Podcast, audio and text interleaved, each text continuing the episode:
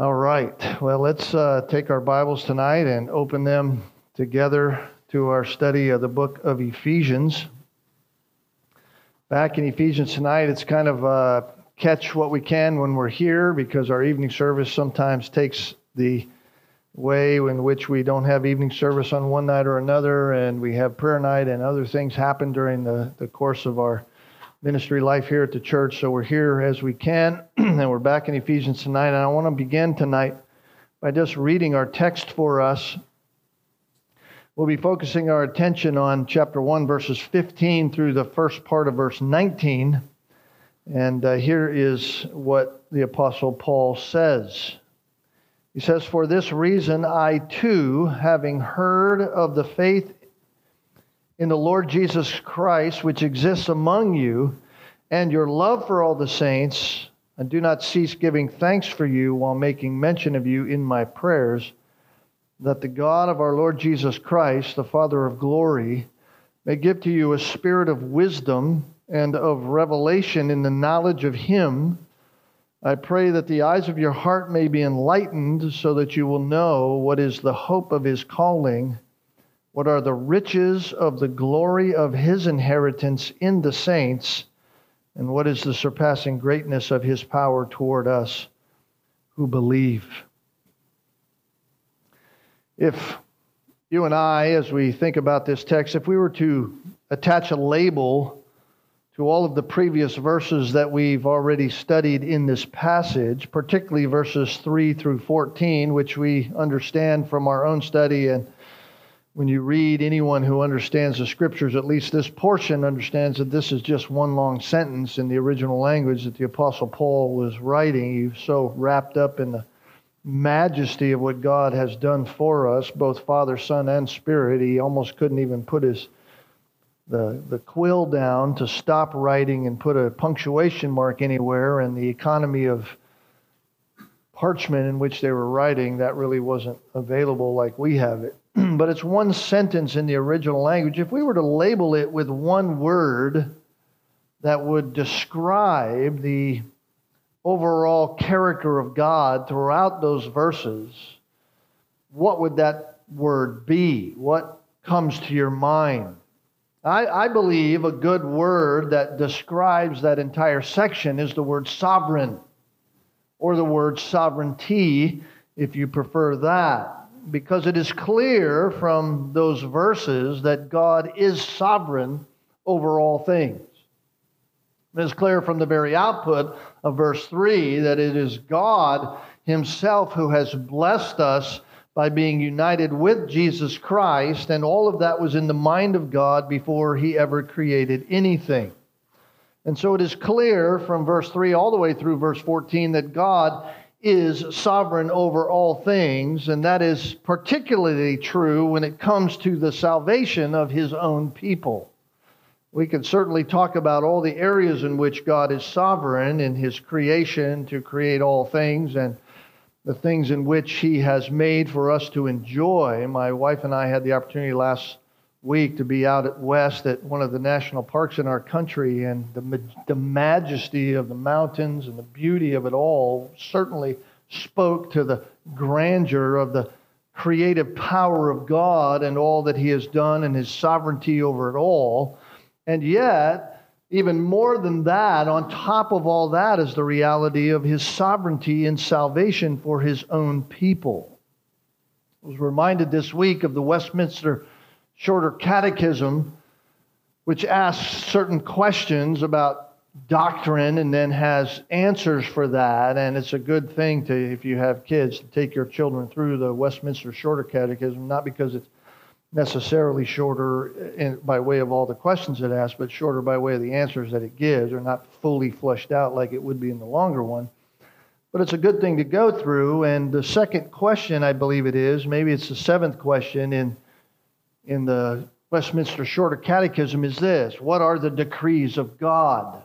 What are the decrees of God? And the answer to that question in the Catechism is given this way The decrees of God are His eternal purpose according to the counsel of His will, whereby for His own glory he has foreordained whatsoever comes to pass. Now, that is speaking of the very real actuality of God being sovereign. God's decrees are his eternal purpose, the, the purpose of God in the annals of eternity past, in which we know about here in verses 3 through 14, which he, according to the own, his own counsel and his own will, whereby for his own glory he foreordains whatever comes to pass. So God has it planned and God works it out in time, all according to his counsel, all according to his perfect character for his own glory. That is certainly speaking of his sovereignty. And upon reading our text for tonight in verses 15 and following down through verse 19, it ought to raise the question in our minds, at least if we are discerning people. And we learned tonight that we need to be discerning, as we talked about that earlier. And we ought to be scrutinizing everything we hear according to the truth that we hear. It ought to raise a question in our minds then concerning the sovereignty of God. And the question is this Since God is sovereign over all things, the Word of God clearly declares that. Verses 3 through 14 clearly show us that. Since God has foreordained whatsoever comes to pass, then why is the Apostle Paul saying these words that he says in verses 15 through 17, and therefore again in verse 18 through 19? For this reason, in other words, in light of the sovereignty of God in verses 3 through 14, in light of all that I just told you about what God has done and foreordained to come to pass through his will, through the work of the Son, through the power of the Spirit, for this reason I also, having heard of the faith in the Lord Jesus which exists among you and your love for all the saints, I don't cease giving thanks for you while making mention of you in my prayers that the God of the Lord Jesus Christ, the Father of glory, might give to you a spirit of wisdom and of revelation in the knowledge of Him. In other words, if God is sovereign and He has ordained it all, and Paul recognizes that the salvation of the Ephesian believers is part of that sovereign plan of God, and he desires that they too understand that, right? Paul starts this way I, I, want you to understand all that God has for you and all that God has done for you. Then why pray for these things? God is sovereign, if God foreordains whatsoever shall come to be according to his wisdom for his own glory, then why is the Apostle Paul, after telling them all the things that God has done for them, pray in the way that he prays? And furthermore, why does he pray what he says in verses 18 and 19? I pray that the eyes of your heart may be enlightened so that you will know what is the hope of his calling, what are the riches of the glory of his inheritance in the saints, and what is the surpassing greatness of his power toward us who believe. Why is Paul praying for these things? In fact, we might even ask, why pray at all? Why pray at all if what is going to take place will take place according to the foreordained plan of God? Why pray at all? That's the question that I have before us tonight as I think about this, as we exercise our discernment. Why pray at all? How would you answer that question? God is sovereign, then why pray? As you were sharing at the Raymond Fair, those who were there, and sharing the gospel, what would you have said to someone who might ask that question? Well, if God is sovereign in salvation, then why pray for people to be saved?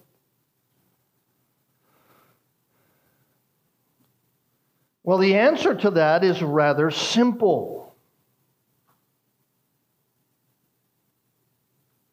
Nothing can thwart the foreordaining plan of God, right? Nothing can thwart that. So if we're going to pray, I trust you would say this. The answer is rather simple, my friend.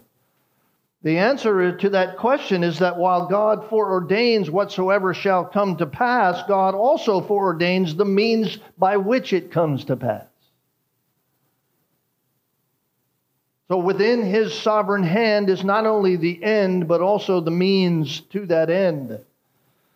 Within the sovereign foreordination of God is the sovereign foreordination of the means by which he accomplishes whatever so comes to pass. We understand this to be true just from the scriptures. Verses like faith comes by hearing, that's sovereign foreordination. Faith comes by hearing. That's how God has foreordained for faith to happen. Faith comes by hearing, and hearing by the word of God. There is the sovereign means. That is simply to say that no one can be saved without the hearing of the gospel. It's just as true that those who have been foreordained to salvation have also been foreordained to grow in the exercise of their salvation. So, just as it is true that verses 3 through 14, God has granted to us all of this wonderful reality within the salvation that He has foreordained, in that He chose us before the foundation of the world, that we would be blameless and holy before Him, and Jesus Christ He sent so that we would be, in fact, redeemed, our sins would be forgiven, that our we would all receive what he has lavished upon us according to the riches of his grace, as verse 7 says. Just as he has sent the Holy Spirit that he might seal us in the reality of our adoption as sons, that we would have a, a, a, a an understanding of our inheritance in view of the final redemption that we have in Jesus Christ. Just all of that within that sovereign foreordination of God is the reality that God has also foreordained the means by which He accomplishes our growth in that. He has foreordained not simply our salvation, but He has also foreordained us to grow in the exercise of that salvation. And so God has foreordained that we pray for one another. In other words, prayer is the means through which God accomplishes his sovereign foreordination. And so we find here the Apostle Paul thanking God for the Ephesians' faith in Jesus Christ. For this reason, in other words, for the reason that God has foreordained you unto salvation, I thank God when I heard of your faith in the Lord Jesus Christ. I, I am thank I'm going to God with thankfulness in my heart because God is carrying out his foreordained plan in you and I've heard of it. Paul understands that it was through God's sovereign foreordination that they have been brought to saving faith. We see all of this in chapter 2 unfold really when he says that every Christian is saved by grace through faith. Right? You were dead in your trespasses and sins. This is who you were before. In time, God showed forth his foreordained plan of saving you. You were dead, but God, being rich in mercy because of his great love with which he loved us, even when we were dead, made us alive with Christ. Then, of course, those verses that we all love to turn to, especially when it's in some evangelistic uh, sharing time. We love to go to verse 8 For by grace you've been saved through faith, and that's not of yourself, it's a gift of God. And so there is no one genuine Christian who can boast that they got into the family of God because God saw their efforts and chose them because of it. And so we can truly be thankful to God for that, but Paul doesn't stop there. Paul certainly is thankful that he's heard of their faith. He tells us that in verse 7 I'm thankful of your faith in the Lord Jesus Christ, which exists among you. But he doesn't stop there because notice, Paul isn't so spiritually naive about the sovereign hand of God in their life that he stops with just thanking God for his sovereign plan in saving them and showing that saving faith. No, he also gives thanks for their practical faith. Not just their saving faith, but their practical faith. Notice what he says first. Verse 15 Your faith, it exists among you, and your love for all the saints. This is faith being lived out. This is faith being lived out.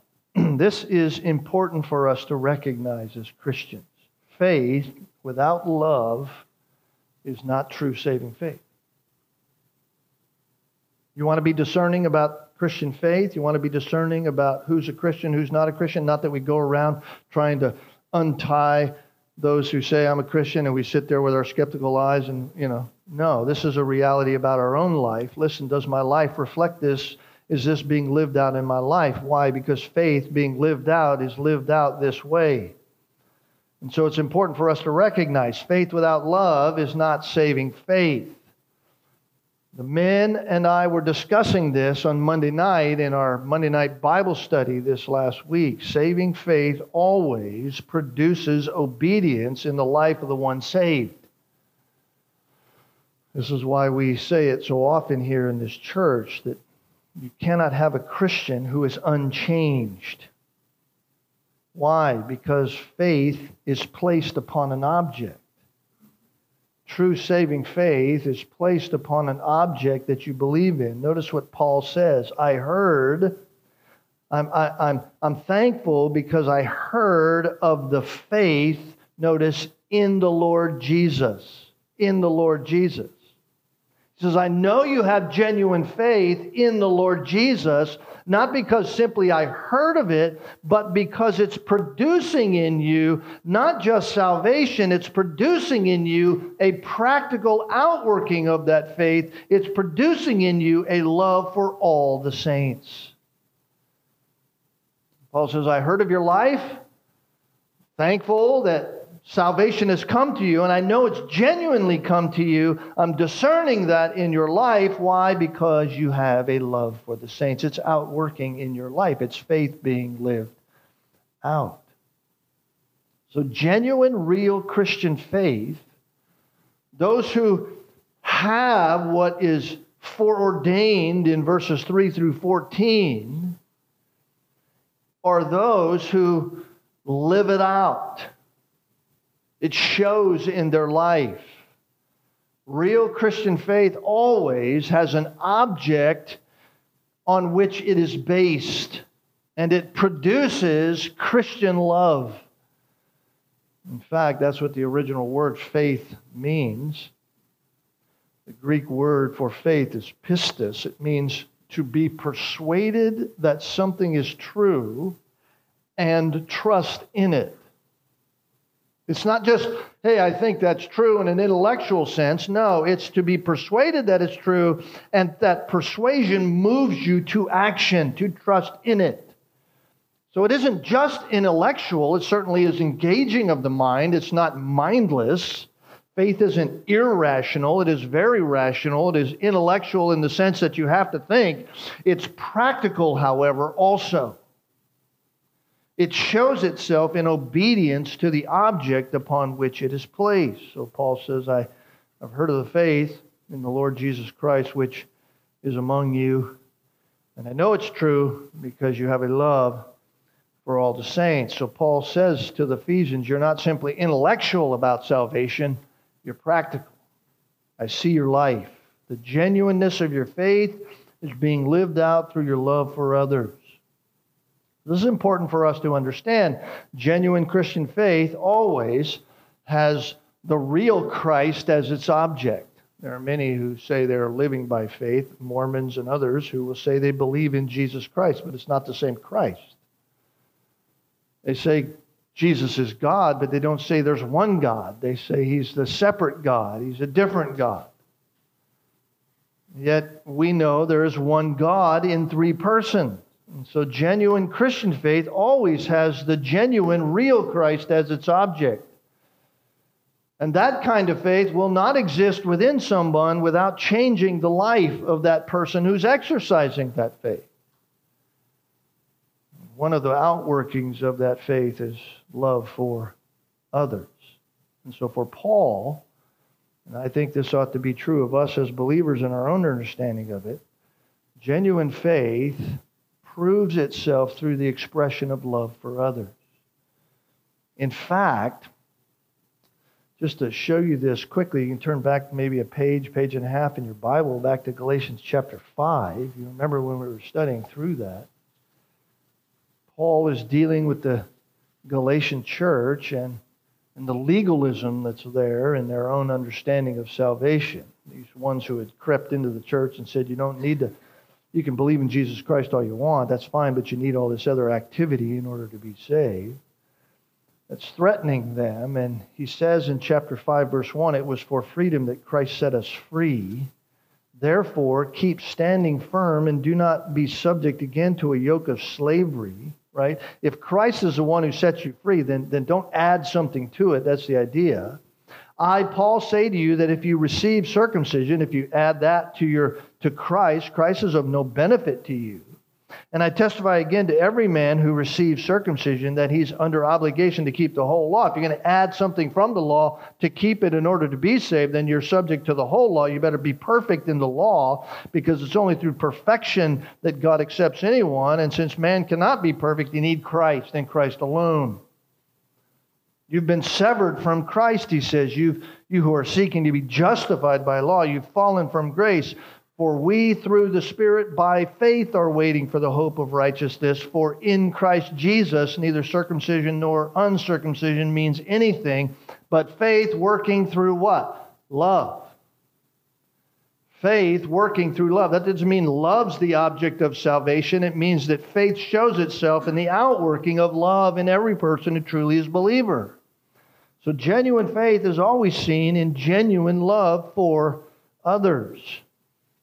We know this.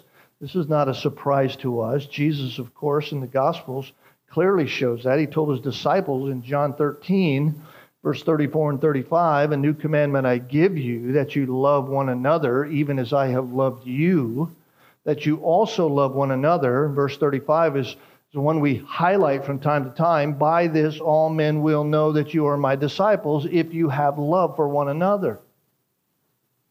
You can go around saying you believe in Jesus all you want.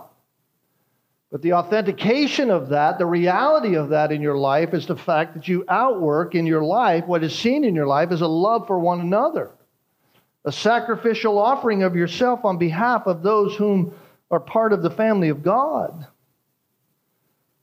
In fact, I'm always intrigued at the Apostle John because he drives that knife of conviction even deeper if there was any apostle who gets in your theological, human, practical, outworking kitchen, it's the apostle John, and he stirs up things. You know, if you were under the water with an air tank and an air hose, John's the one who would come and step on it so you're gasping for air. he says this in 1 John 3, verse 10 By this the children of God and the children of the devil are obvious. Anyone who does not practice righteousness is not of God, nor the one who does not love his brother. That's synonymous. Righteousness and the outworking of love in the Christian is synonymous. You say, Well, I'm not, I'm not sure if I'm living rightly. Well, are you loving the brethren? That's the exercise of righteousness in your life. And so Paul says here in Ephesians 1 I'm thankful. Here's the reason I'm thankful for you. I'm thankful to God for your faith. And I'm thankful for your faith because it's seen by the working itself out in love toward all the saints. Now, we might have a tendency to think as we think about this wow, these are Christians doing exactly what God has saved them for. Right? This is what Christians are. They are practicing Christian love. That's what they're doing. And so, why continue to pray for them then? They're doing what God has saved them for. His foreordaining plan is in motion. They are growing, they are practicing their faith. Let's pray for some other pressing need. Why pray for them? Well, because this side of glory, we all must excel still more. Right? Sanctification never ends. Sanctification is always a growing process. Praise God that He has saved us. Praise God that the Son has redeemed us. Praise God the Father, God the Son, God the Spirit, that God the Son and God the Father have sent the Spirit and sealed us for the day of redemption to come in that final day when, when we will be with Christ, when we will be his own possession in reality as we are, or in place, in person with him as we are now. Praise God for that. But we desire for God to complete his foreordained plan as we grow in our knowledge of him. That's what we hope for. That's what we desire. Notice what Paul says in verse 17 that the God of our Lord Jesus Christ, the Father of glory, may give to you a spirit of wisdom and of revelation in the knowledge of Him. Paul says, I'm thankful that that you have faith. I've heard of your faith, and I know it's genuine because you have love for one another, but, I, but I'm not stopping there. I'm going to continue to pray for you. And I'm going to pray I'm going to pray so that God might give to you a spirit of wisdom and of revelation, notice, so that you might know Him.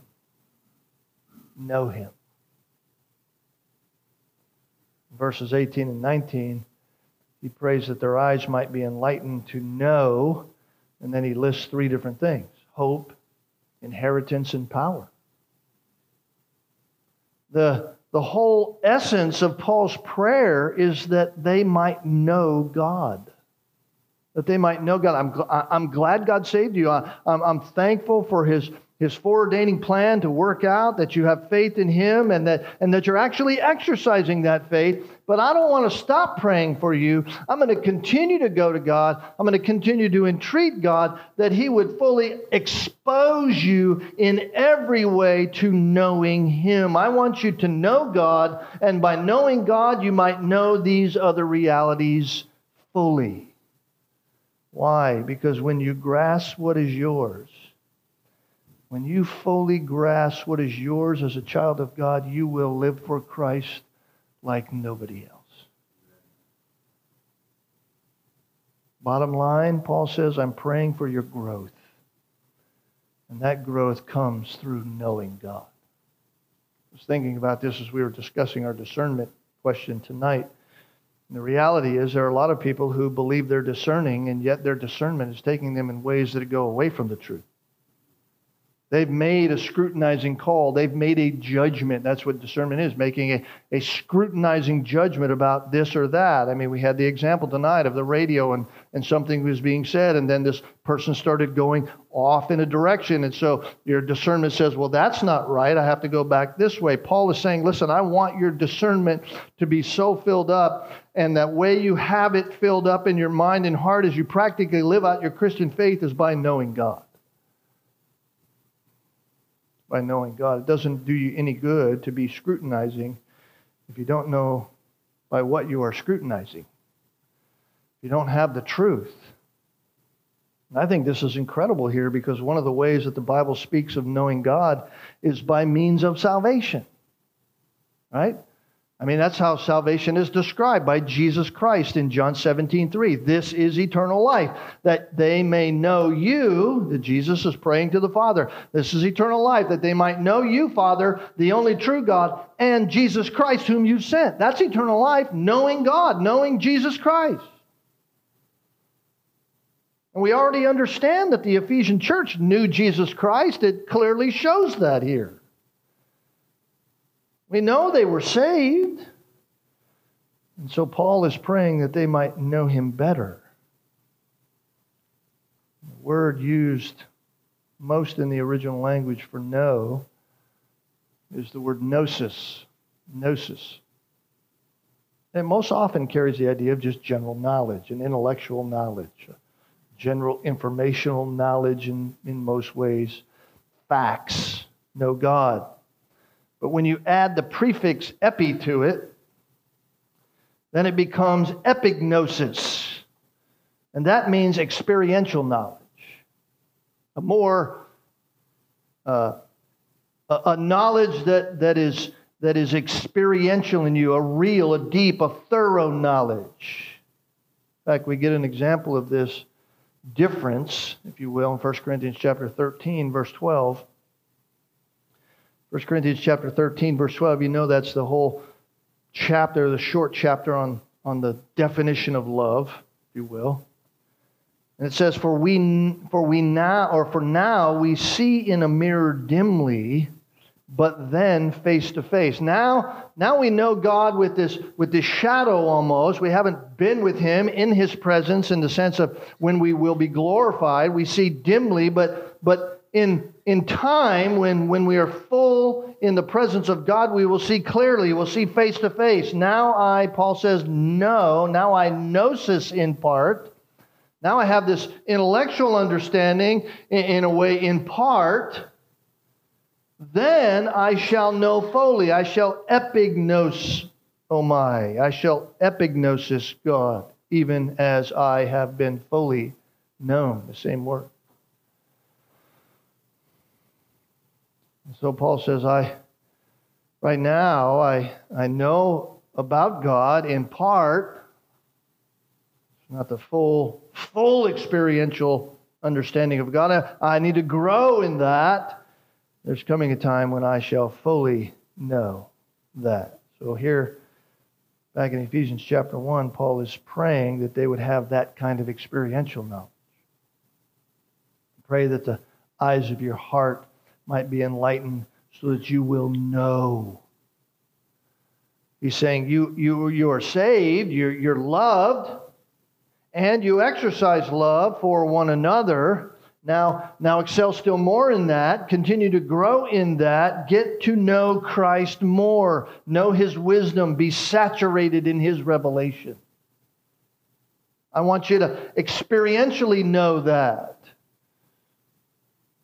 Know everything about Christ. Listen, this is the only way we're going to be discerning in this world. The world says, know yourself. That's what the world says. Get out there, know yourself which is kind of an irony today, isn't it? Because it doesn't seem like anybody knows themselves. Everybody wants to be something they're not. They think they know what they are. Far too often, sadly, we Christians buy off on that kind of foolish thinking, not in the sense that we go that direction and we're calling ourselves male when we're female or female when we're male. We're not going that direction, but we spend a lot of time educating ourselves about us read books about man and man's thinking about man, and we draw ideas about man and what's wrong with man from man's ideas about how man is. What we need to do is know our Savior, know Christ. You know Christ, you'll get a good diagnosis of man. Know what God says about man. Several years ago, British scholar J.I. Packer wrote a book. Some of you have read it called Knowing God right? You probably read that book, some of you at least. And in it, he spells out what it means or what he is meaning by that term, knowing God. He says it in three different ways. Here's what he says One is that knowing God is a matter of personal dealing. Personal dealing. In other words, it is a matter of dealing with God as he opens up to you and being dealt with by him as he takes knowledge of you.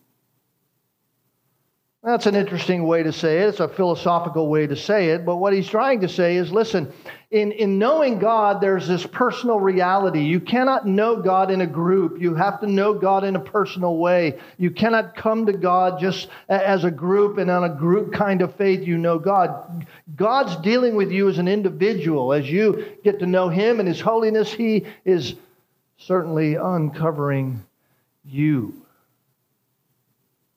Secondly, he says, knowing God is a matter of personal involvement.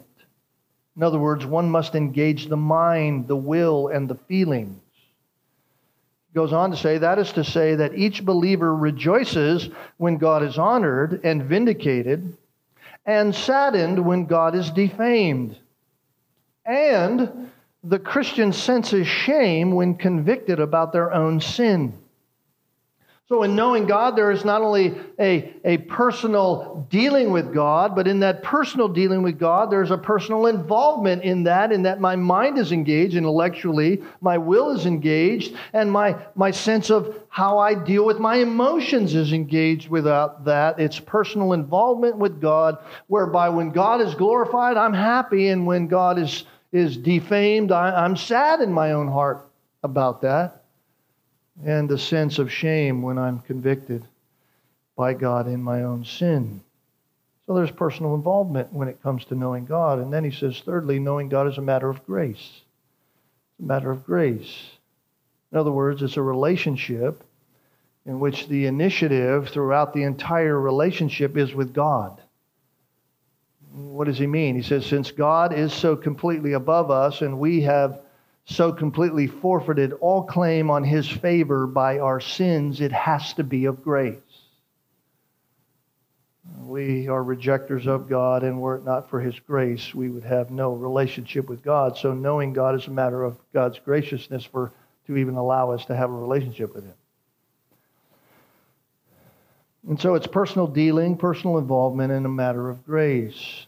Therefore, J.I. Packer concludes this way by saying, that what matters most in my knowing God is knowing that God knows me.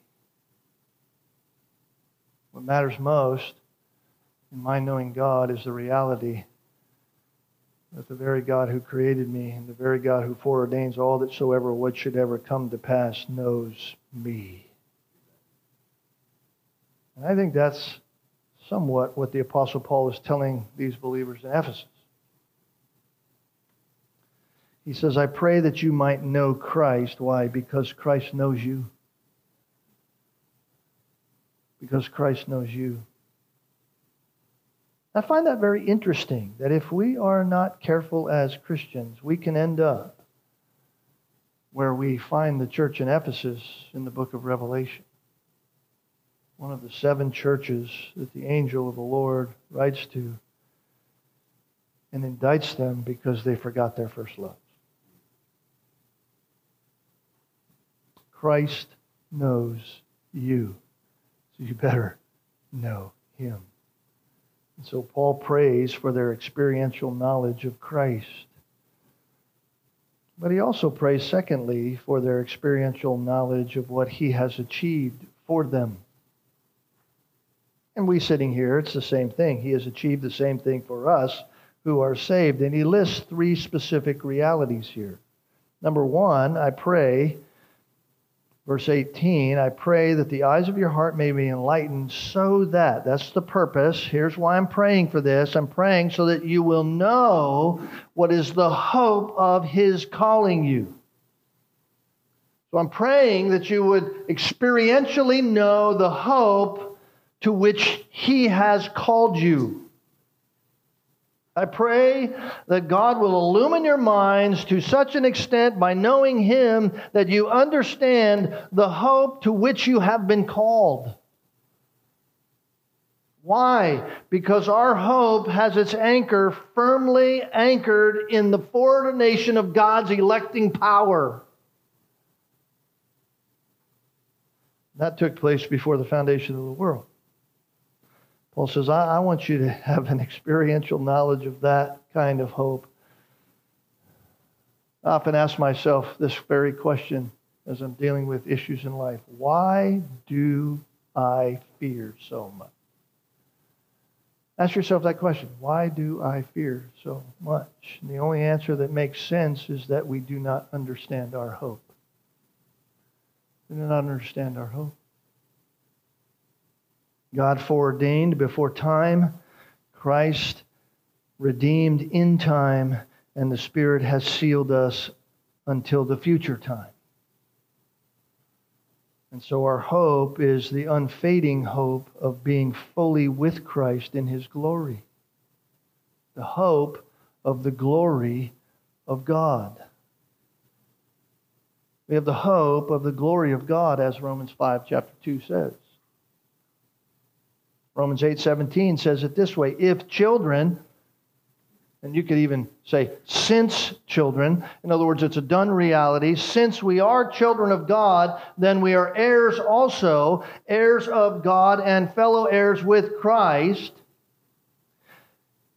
Indeed, if we suffer with him in order that we may also be glorified with him. In other words, we, we're so identified and unified with Jesus Christ that not only are his sufferings ours, but his glorification is ours as well. Colossians 3, verse 4 when Christ, who is our life, appears. You ever think of our life here like that? When Christ, who is our life, appears. When the one whom we are so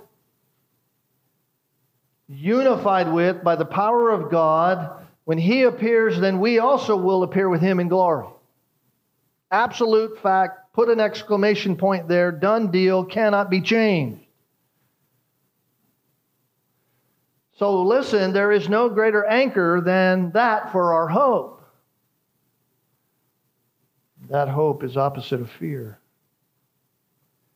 We are going to stand with Christ on that final day, and we will be with him and be like him.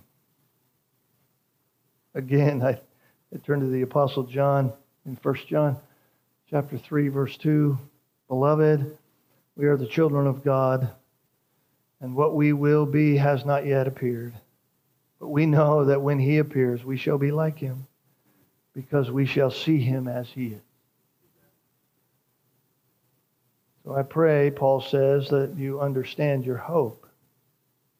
You're saved God's foreordination, God's sovereign plan has saved you. That's, that's proven in how you're loving one another. Now, now, I want you to excel still more, and you excel still more by knowing Christ, knowing the hope that you have by being anchored and rooted and linked to Jesus Christ. You have an unwavering hope that He has called you to. And then He says, secondly, I want you to understand the riches of the glory of his inheritance in the saints. Verse 19 or verse 18. What are the riches of the glory of his inheritance in the saints? Now, we cannot miss. I was telling the disciple group this week that I meet with on Wednesdays. You cannot miss these words as they are laid out by the Apostle Paul. This is not a mistake how they are phrased here. Because what Paul wants us to understand is not our inheritance in Christ. Right? He, he tells us of that in the first uh, verses 3 through 14 that we have an inheritance with Christ, we're linked with Christ, all that is fine and good. But Paul is not telling us that here. He, he doesn't want us to, he's not reminding us of that inheritance here, but rather that what he's reminding us, us of is that as saints, we, we the saints, are the riches of the glory of his inheritance. We are God's inheritance. In other words, we need to understand and we need to fully appreciate the value that God has placed upon us by being unified with Jesus Christ. The purpose for which He has called us to Himself, so that we might live according to that high calling and that flows out of an understanding of the reality that we are the riches of His inheritance. You see that?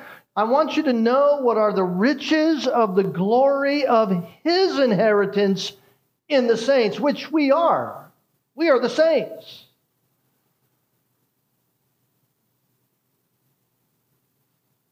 So think about it with me. It is God who owns everything.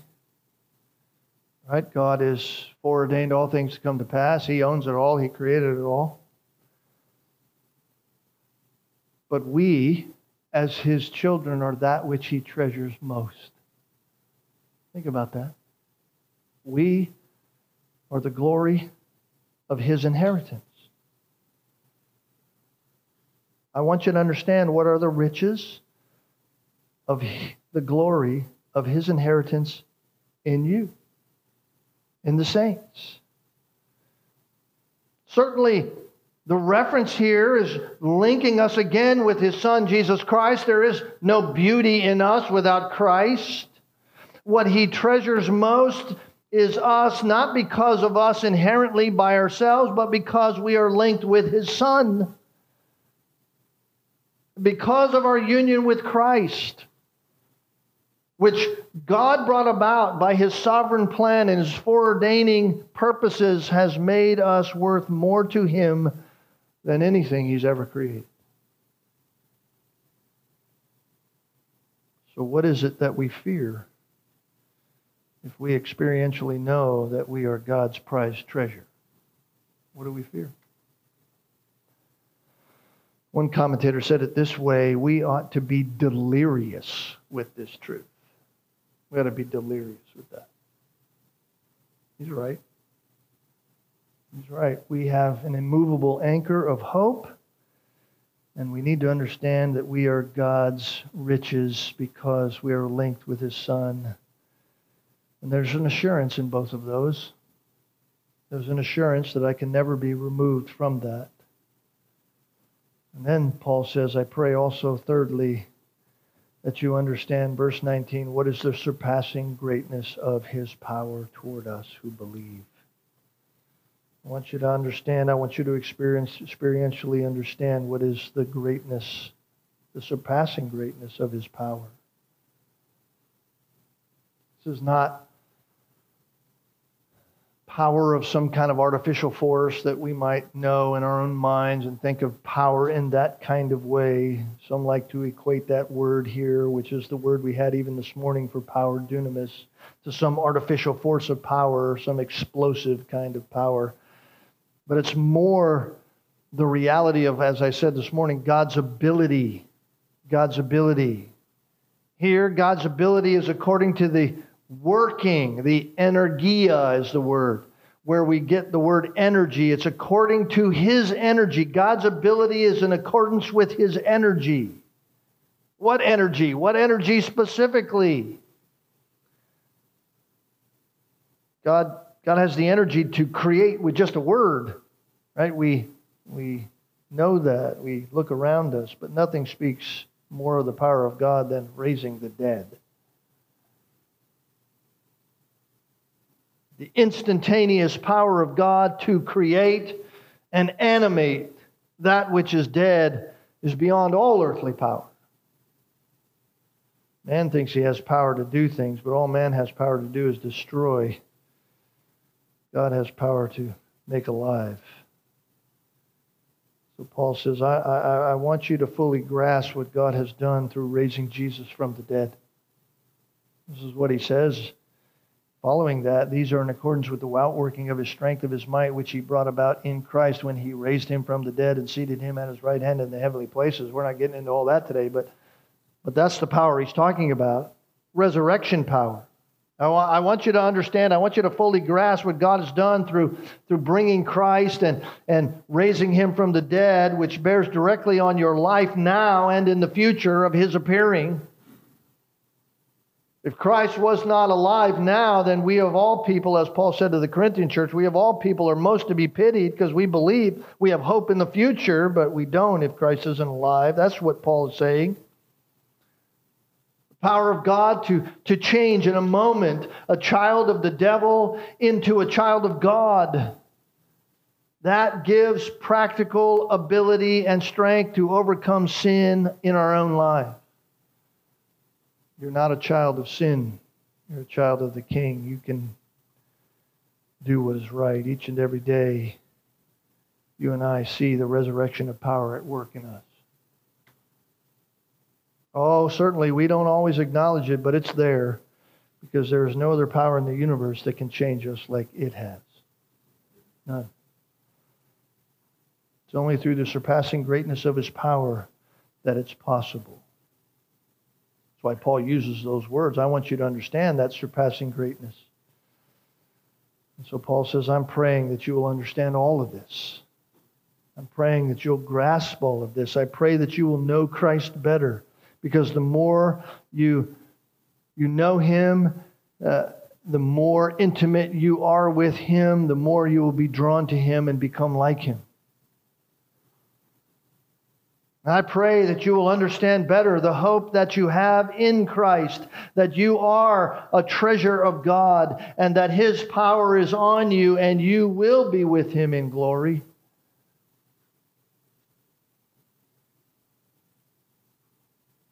was thinking about this this week as I was re- thinking about the history of my time here at this church when I arrived 16 years ago. I had one goal if you would have come up to me and asked me, What's your goal for this church for the future? I would have just told you one thing. I, I want to just preach Christ because I want us to know Christ. I pray that's been happening in us. We have to spend time with Christ to experientially know Christ. We began tonight talking about discernment. If we're going to be discerning, we better know Christ. We don't want to end up where the church of Ephesus ended up. We want to take what, what is said here and, and actually live it out to its fullest extent. They forgot their first love. We don't want to do that. And so I just say to all of us, let's be a people who continually sit at the feet of Jesus so that we might know Jesus like we ought to know Jesus, so that we might live for Jesus. Let's pray. Father,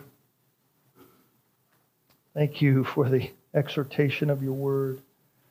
Thank you for the majesty of your great glory, the wonder of how you work in the hearts of men to, to be your children. And then you change them. You you save them, and then by your power, you change them, and the exercise in their life of love for one another is a reflection of that change. We see that in the lives of one another here, and we, we rejoice in that. But Lord, we don't want to just be content in that. We want to grow still more. So help us know Christ. Help us be settled in the hope of our calling in Christ. Help us know the reality of how you value us because of our attachment with Jesus Christ, all of which you have accomplished by your foreordaining plan. And help us, Lord, live that out in this place. That others might see Christ in us. They might come to know Christ and glorify you as we desire you to be glorified in us. We'll accomplish all of that, Lord by your means of mercy and grace, so that you would receive exactly why you have done it all, the glory that you deserve. So we praise you in the name of our Savior, Jesus Christ. Amen.